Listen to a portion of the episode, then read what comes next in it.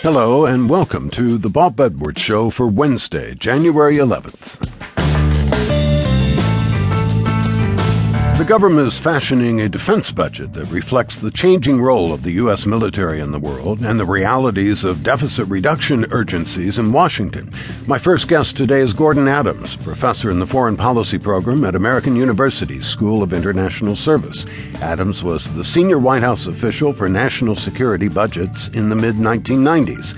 And then we'll hear from Claudia Kolker, author of what we can learn from newcomers to America about health, happiness, and hope.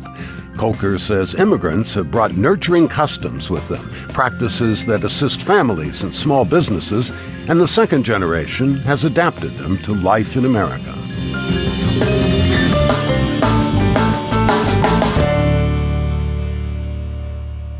We'll have a full discussion of the results out of New Hampshire on Friday when Doyle McManus of the Los Angeles Times joins me at his regular time. Today, though, something that might last well through the next administration, no matter whose it is. President Obama has proposed a new budget for the Pentagon, and it's been described as austere. The new framework shifts the Defense Department's focus away from large scale and expensive ground wars, such as those in Iraq and Afghanistan.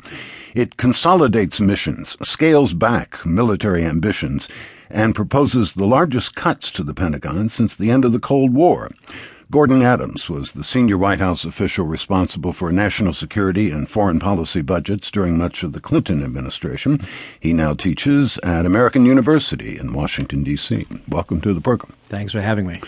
Right now, the defense budget is about 20% of the entire federal budget. What is that in dollars annually, and how much is that likely to change?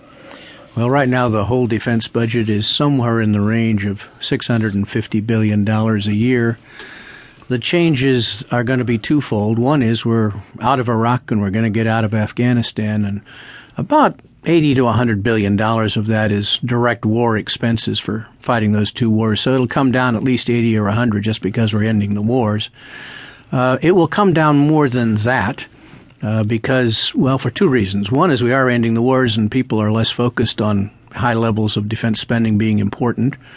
And the other is we've got this huge debt deficit and economic problem in which defense has to play a part. So my estimation is we'll get down into the low 500 billion dollars, uh, maybe even as low as $490, 480 billion dollars in constant dollars, setting inflation aside uh, over the next five years. It will continue to come down, and I predict it will actually come down more than what Secretary Panetta is talking about.